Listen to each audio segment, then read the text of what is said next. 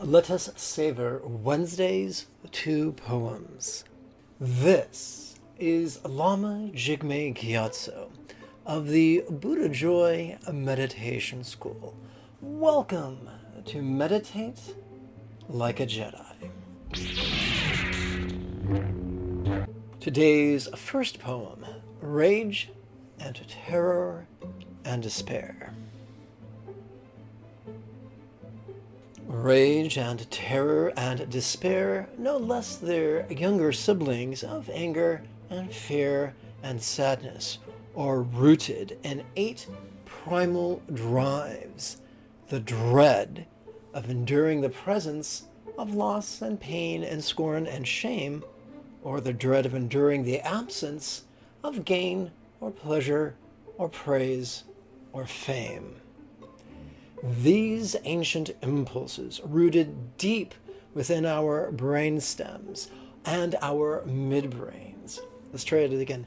These are ancient impulses rooted deep within our brain stems and our midbrains, and they are ignored at our peril. Luckily, we can work through them quite efficiently by, by blending them with compassion and love and awareness and letting go. And Mahamudra and mantra in just a very short number of minutes. Today's second and final poem Do Not Push the Project, My Fellow Creators.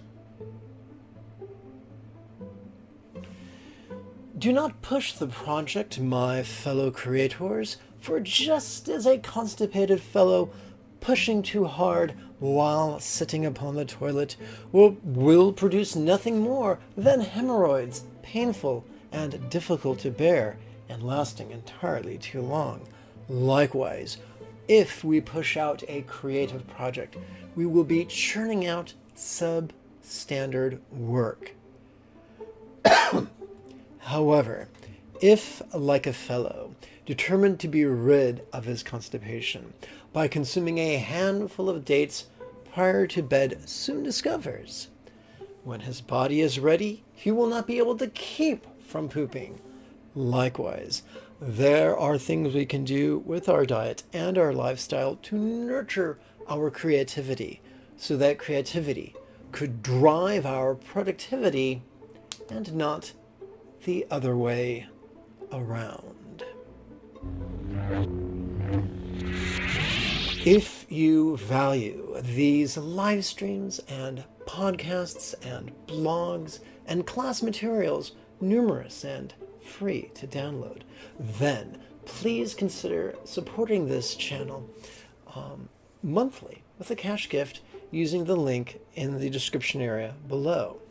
If you cannot do that at this time, then please support the channel for free by clicking the subscribe button and the bell-shaped notification button and the thumbs up shaped like button, as well as typing a comment. For these things really help with the algorithm. I'm going to dispel the myth. Whoopsie. I'm going to dispel the myth of the greedy monk for in the Tibetan tradition, neither monks, nor yogis, nor lamas are supported by monasteries. They actually have to pay their own way. They do so by relying upon the patronage of relatives and friends and students and strangers. Those who fail to do so wander homeless. My friends, I thank you for your time and your kind attention.